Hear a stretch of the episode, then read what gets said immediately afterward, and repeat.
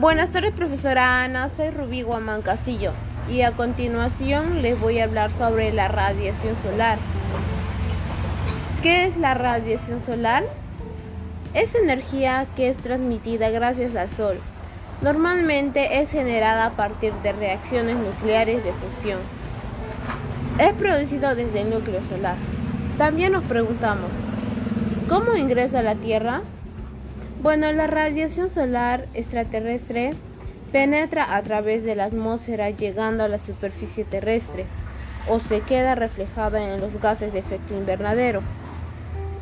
Sin embargo, hay una parte de esta que se dispersa o e, que es absorbida por diferentes tipos de moléculas y partículas que se encuentran en la atmósfera y otro que se rebota el espacio. Asimismo, la reacción consta de tres tipos de rayos. El 50% son rayos infrarrojas, que proporcionan calor. El 40% son rayos visibles que proporcionan luz. Y el 10% son rayos ultravioletas que aportan a nuestro cuerpo tanto beneficios como peligros al mismo tiempo.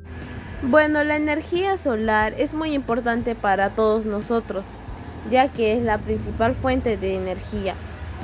Por lo tanto, es como un motor que mueve nuestro medio ambiente. Asimismo, es muy importante para aspectos de la vida como la fotosíntesis de las plantas o como el mantenimiento de una temperatura del planeta compatible con la vida.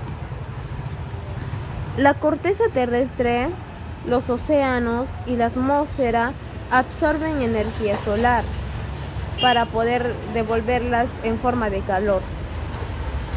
El equilibrio que existe entre la energía que recibe y remite la Tierra permite mantener la vida en nuestro planeta.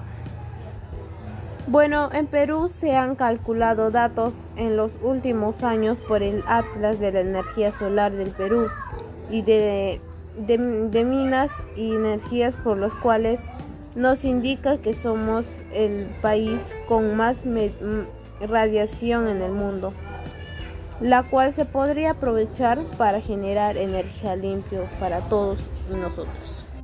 Un mensaje para la juventud. La energía solar le llevará la delantera a otras tecnologías.